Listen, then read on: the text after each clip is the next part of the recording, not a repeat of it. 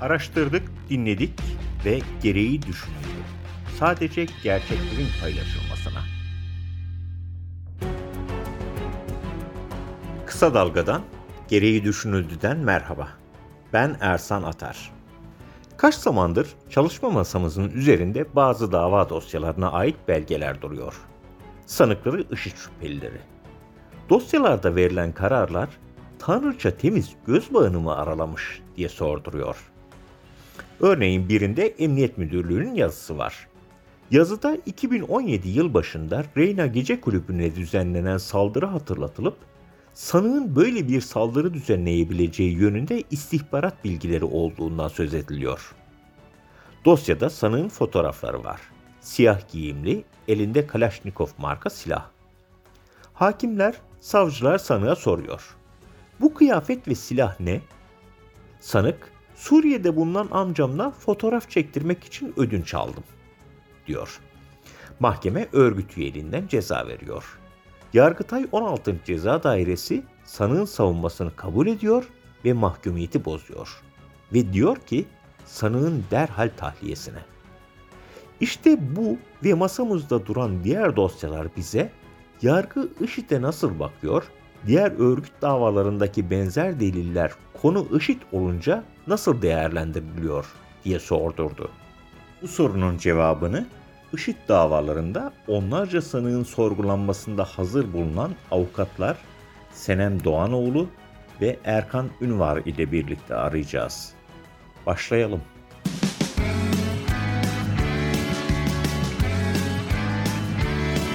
Kulağınız bizde olsun. Kısa Dalga Podcast.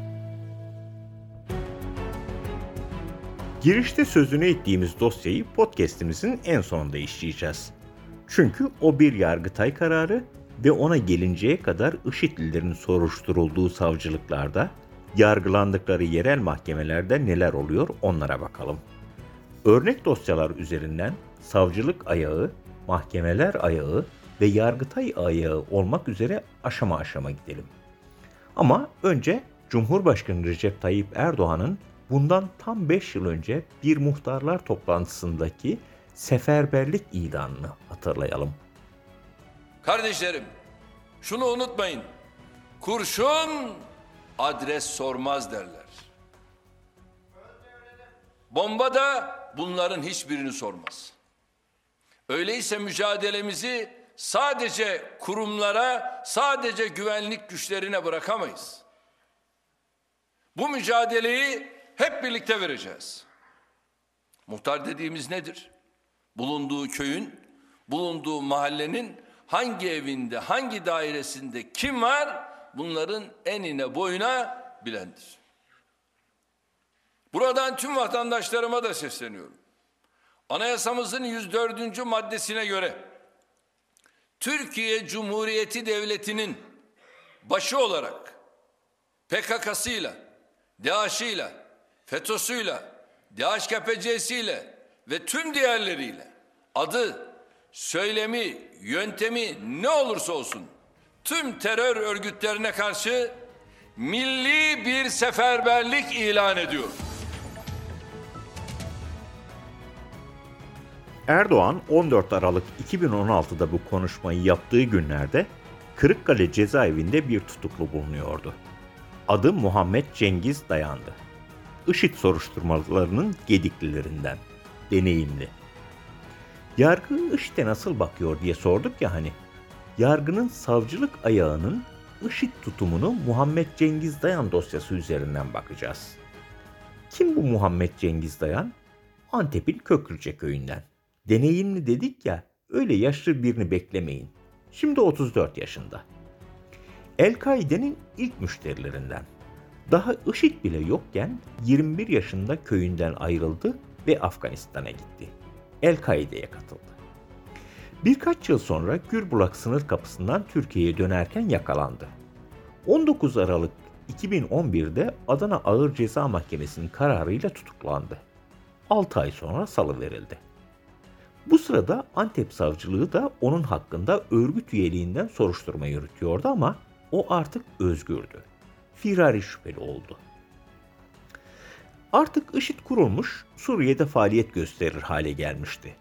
Muhammed Cengiz Dayan bu kez Suriye'ye gitti. Suriye'de bu kıdemine yakışan bir titri oldu. Şer'i emir. Yani dini konularda hüküm veren kişi. Kod adlarından biri Gülen Adam, diğeri de Abdülmumin'di. Şimdi size herhangi bir IŞİD'liyi anlatıyormuşuz gibi gelebilir. Birazdan Ankara tren garından çıkacak ama savcılar onu görmeyecek. Biraz sabır.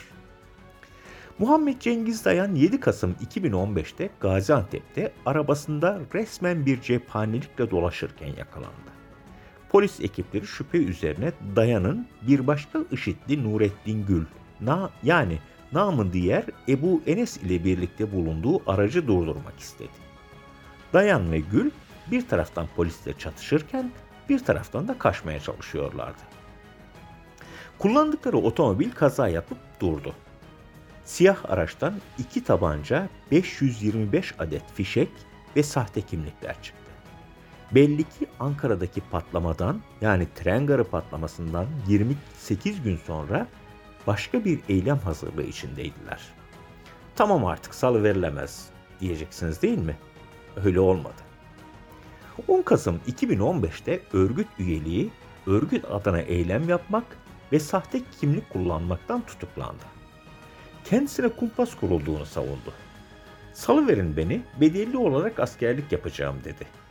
Cezaevinde çok kalmadı. Bir buçuk yıl sonra salıverildi. İtiraz üzerine yine tutuklandı. Bu sefer 4 ay sonra 31 Kasım 2017'de yine salıverildi. Bedelli askerlik yapacağım diyordu ama haliyle yapmadı.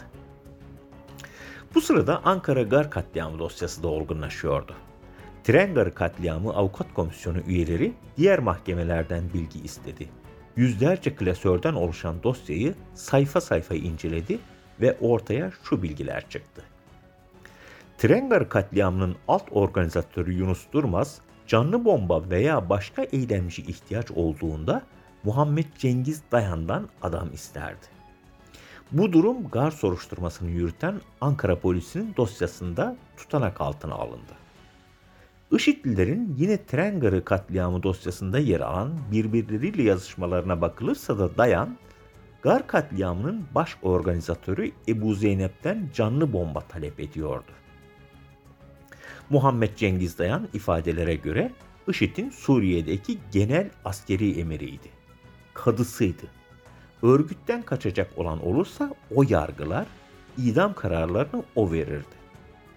IŞİD'in Suriye'deki Türkiye masasının başında da Dayan vardı.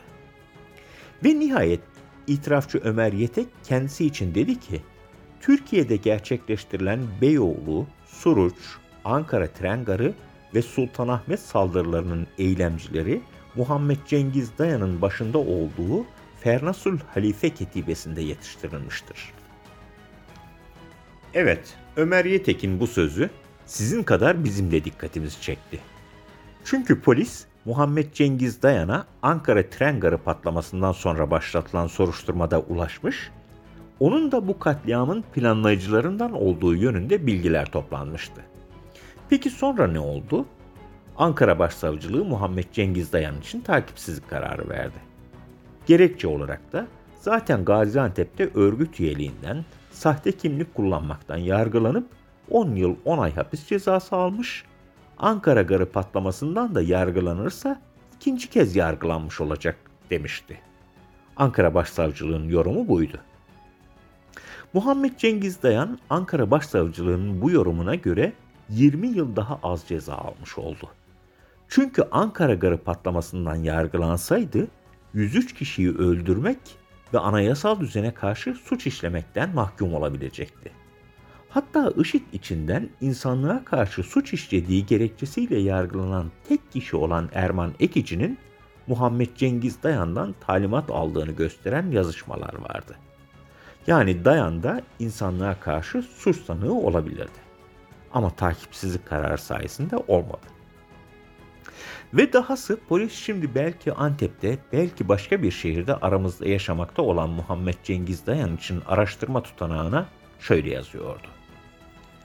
Cezaevinden tahliye edilen Gülen Adam kod adlı Muhammed Cengiz Dayan, Nurettin Gül isimli şahısların önümüzdeki dönemlerde aktif olarak faaliyette başlayabilecekleri veya yeniden eylemsel planlamalara yönelebilecekleri, DAEŞ terör örgütü adına ülkemize yönelik yalnız kurt tarzı eylem yapabilecekleri değerlendirilmektedir. İşte böylelikle bir IŞİD'li savcılık aşamasında asıl sorumluluğu bulunduğu katliamların sanığı olmaktan nasıl kurtuldu bunu anlatmış olduk. Biraz sonra ise katliam sanığı olan yani hakkında bu nedenle dava açılmış olan bir IŞİD'linin mahkeme aşamasında nasıl beraat ettiğini anlatacağız. Önce IŞİD soruşturmalarını yürüten savcıların, IŞİD davalarına bakan mahkemelerin tutumunu avukat Erkan Ünüvar'ın anlatımlarıyla aktaralım. IŞİD'e karşı cezasızlık uygulamasının siyasetin tavrıyla da yakından ilintili olduğunu anlatan Ünüvar, cezasızlık pratiği bize 2015 yılında katliamlar olarak yansıdı, diyor. Söz konusu IŞİD'liler olduğunda delillerin göz ardı edildiğini, hatta saklandığını örnekleriyle anlatan Ünüvar şunları söylüyor. IŞİD'li sanıklara karşı tutumu maalesef bizim cezasızlık politikası diye adlandırdığımız e, yani mümkün olduğunca ceza vermeme, en az cezayı verme şeklinde bir politika uygulaması şeklinde oluyor. Bu da aslında siyasi iktidarın ve diğer devlet kurumlarının bu alan bu anlamdaki işi de karşı tutumundan pek de bağımsız değil. Yani dos, dava dosyalarından aldığımız izlenim bu, bu şekilde. Bunu çok net bir şekilde söyleyebiliyoruz. Çünkü dava dosyalarımızda bak dava dosyalarına baktığımızda e, işitli sanıkların, şüphelilerin her zaman e, örneğin ceza almaları gerektiği halde beraat ettirildikleri, işte örgütsel ilişkileri deşifre olmasına rağmen, e, çok sayıda mühimmat, silahla vesaire yakalanmalarına rağmen beraat ettirildikleri ya da e, tutuklu kalmaları gerekirken çok çabuk birinci, ikinci duruşmada hemen tahliye edildikleri ve sonrasında da zaten kaçıp e, kendilerini kaybettirip, izlerini kaybettirip örgütsel faaliyetlerine devam ettikleri şeklinde oluyor. Bu da yargının bu konudaki e, açıkçası isteksizliğinden kaynaklanıyor. Örneğin bizim 10 Ekim dosyasında e, bu bahsettiğimiz şekilde benzer şekilde bazı sanıklar var. Şu an firariler. Bir kısmı önceden tutuklanıp tahliye edilmiş. Bir kısmı örgüt yöneticisi oldukları halde e, örgüt üyesi olarak yargılanıyorlar. Bir kısmı ise e, örgüt yöneticisi oldukları halde hiçbir şekilde dosyaya da dahil edilmediler. Örneğin Muhammed Cengiz Dayan takipsizlik verildi hakkında. E, e, örgüt yöneticisi olduğuna dair dosyada pek çok delil olmasına rağmen savcılar bunları dikkate almadı. E, bunun dışında başka isimler de var. E, zaman zaman bunları açıklıyoruz biz dava dosyasında. E, bunun yanı sıra e, savcıların ve mahkemelerin e, delilleri yeterince incelemeyip, araştırmayıp e, derinlemesine bir araştırma yapmaksızın işitliler hakkındaki delilleri neredeyse göz ardı ettiklerini çok sık rastlıyoruz. Hem 10 Ekim dosyasında hem diğer dosyalarda. Örneğin Suruç'ta sırf canlı bombanın kimliğini polise verdikleri için e, HDP'lilerin her şeyi araştırıldığı halde yani ETS kayıtlarından varıncaya kadar ilişkilerinin hepsi sonuna kadar araştırıldığı halde orada e, gözlemci ol gözleyi gözlemci olduğu anlaşılan bir imam var Abdullah Ömer Aslan diye. O yakalanıyor ancak e, ifadesi bile alınmadan serbest bırakılıyor mesela. Yani burada bir çok açık çifte standart var. Yani e, yargının bu konudaki tutumu e, kişilere göre çok değişiyor. Bunu çok net görebiliyoruz, çok net teşhis edebiliyoruz. E, başka örgüt dosyalarında çok ciddi delil olarak kabul edilen istihbarat raporları ve gizli tanık beyanları örneğin işit dosyalarında başka delillerle desteklenmiyor diye dikkate alınmıyor. Ee, veya çok ciddi deliller olmasına rağmen E, işitli sanıklar hakkında bu deliller dikkate alınmıyor.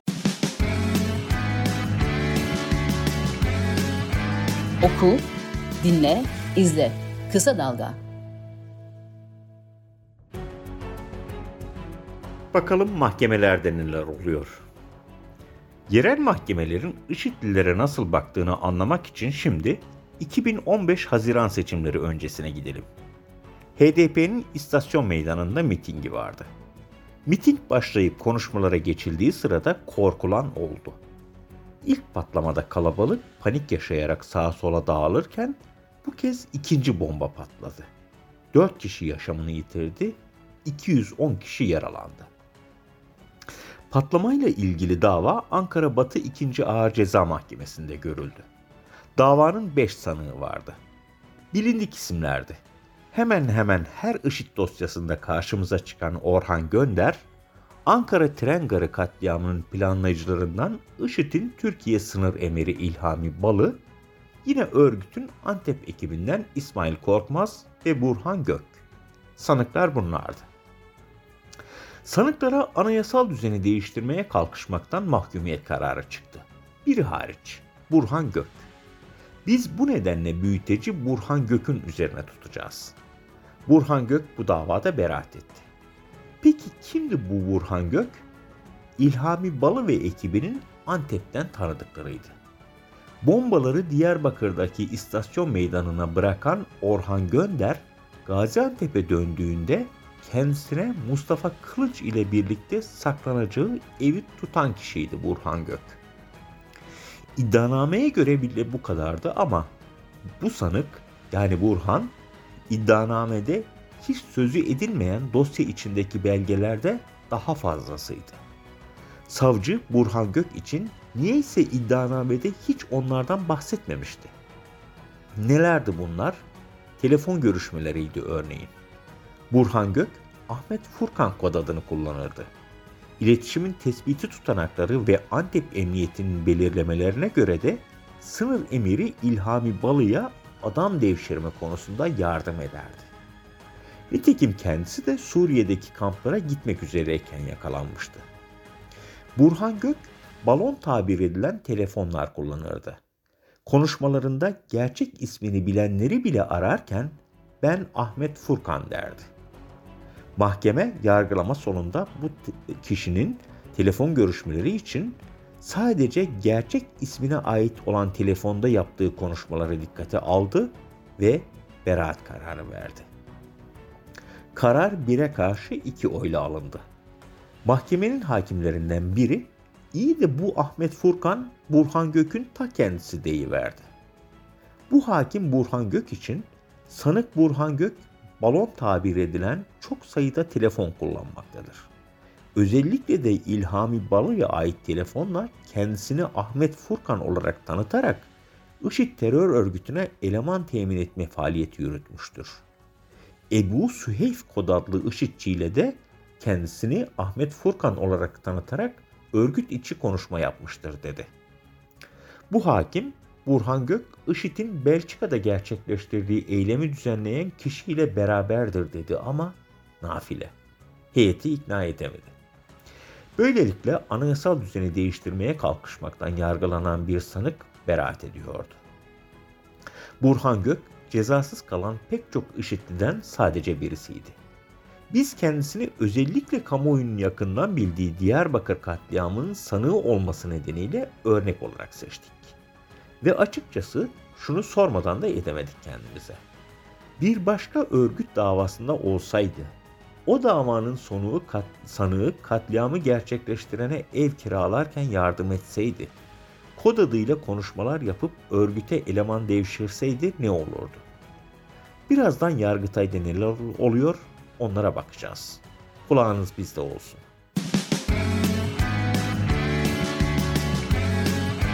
Oku, dinle, izle. Kısa Dalga.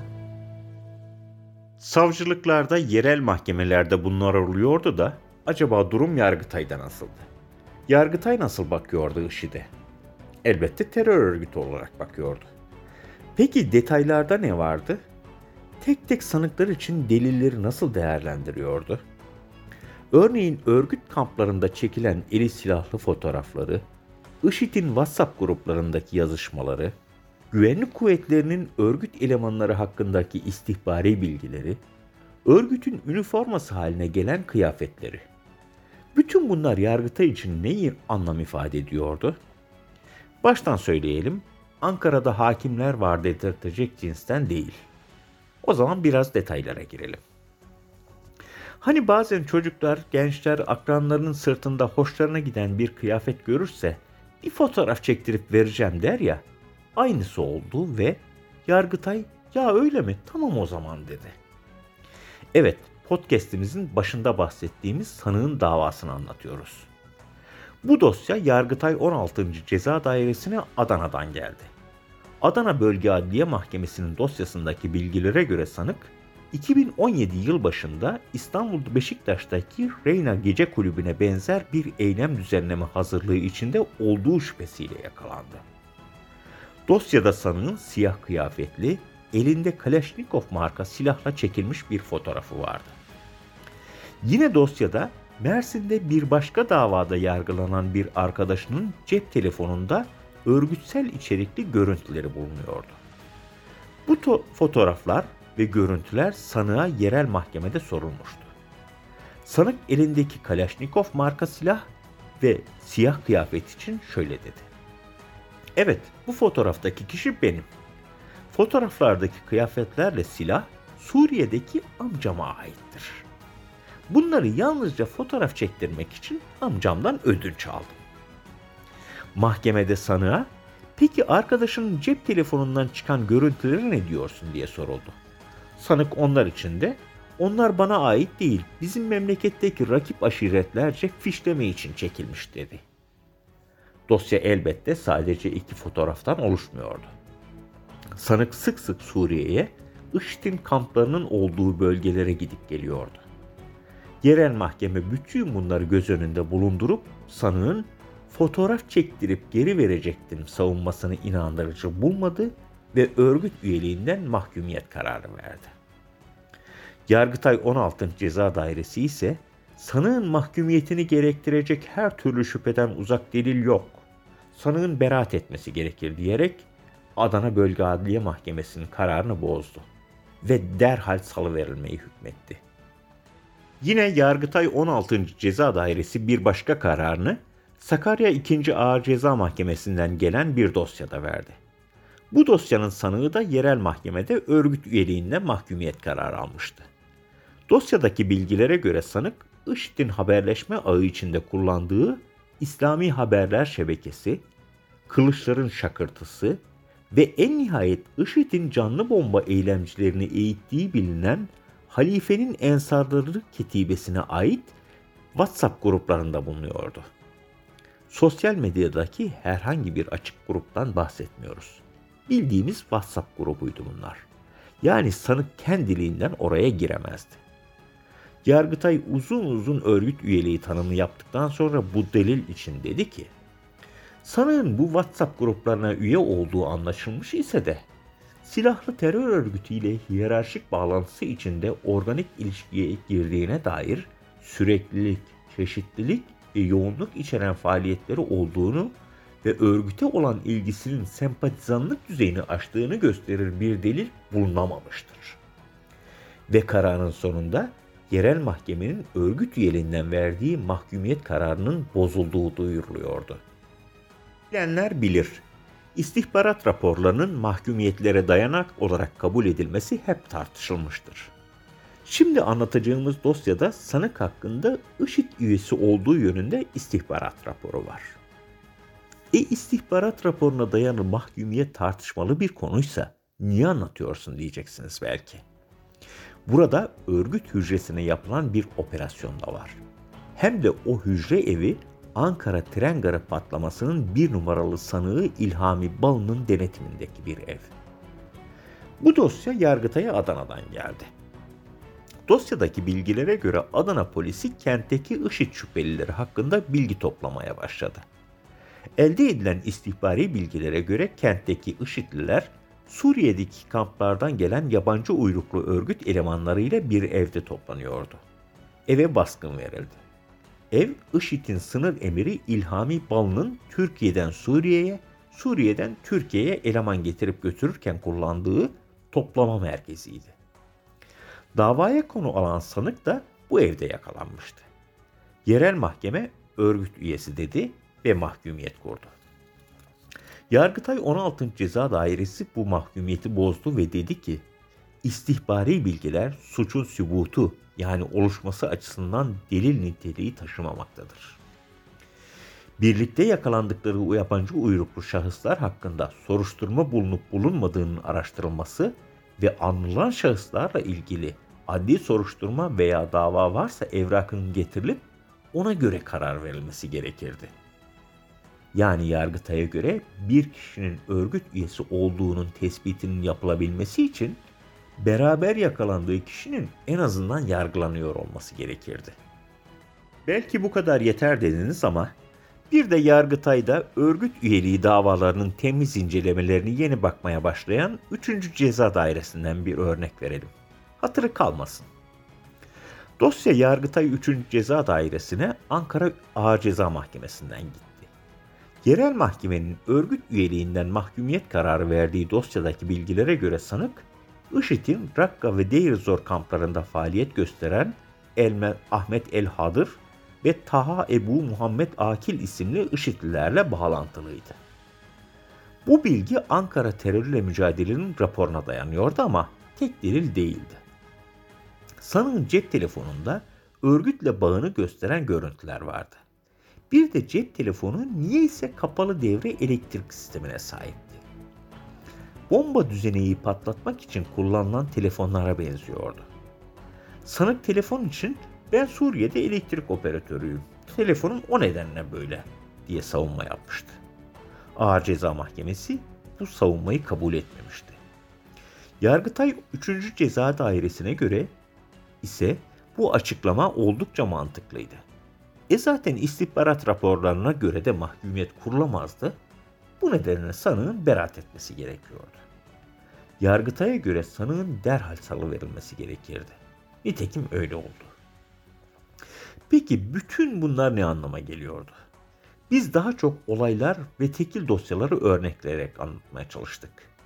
Avukat Senem Doğanoğlu Yargıtay'ın tavrını daha makro bakarak şunları söylüyor. Yargıtay e, terörizmle bağlantılı gördüğü ve bu kapsamda e, yargıladığı, karar verdiği dosyalarda aslında IŞİD e, özelinde baktığımızda müthiş bir tolerans ve e, ceza kanunu, terörle mücadele kanunu esnetme düzeyinde bir eğilime sahip. E, suçun unsurlarını aslında usule uygun olarak tam da istenilebileceği biçimde tartışmakta e, ya da e, bir suçun oluşması yönünden.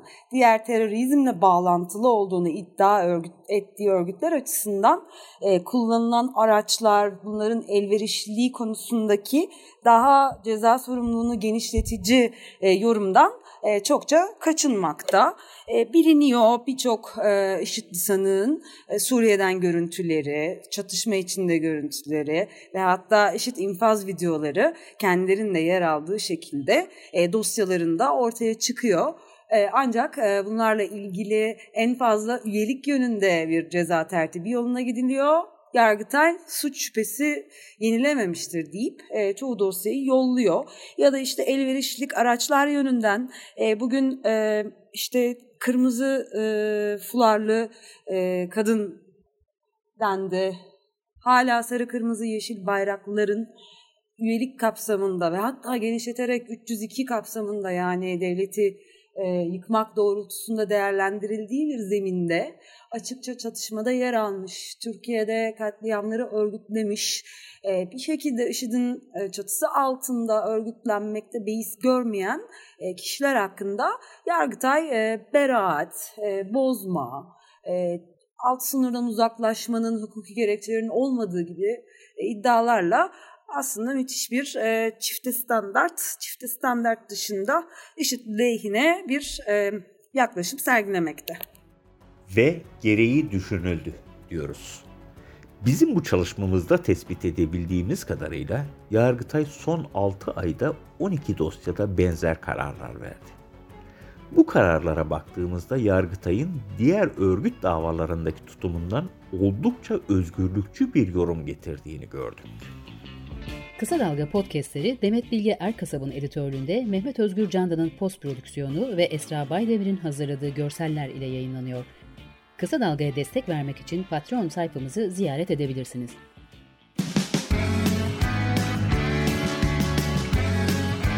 Oku, dinle, izle. Kısa Dalga.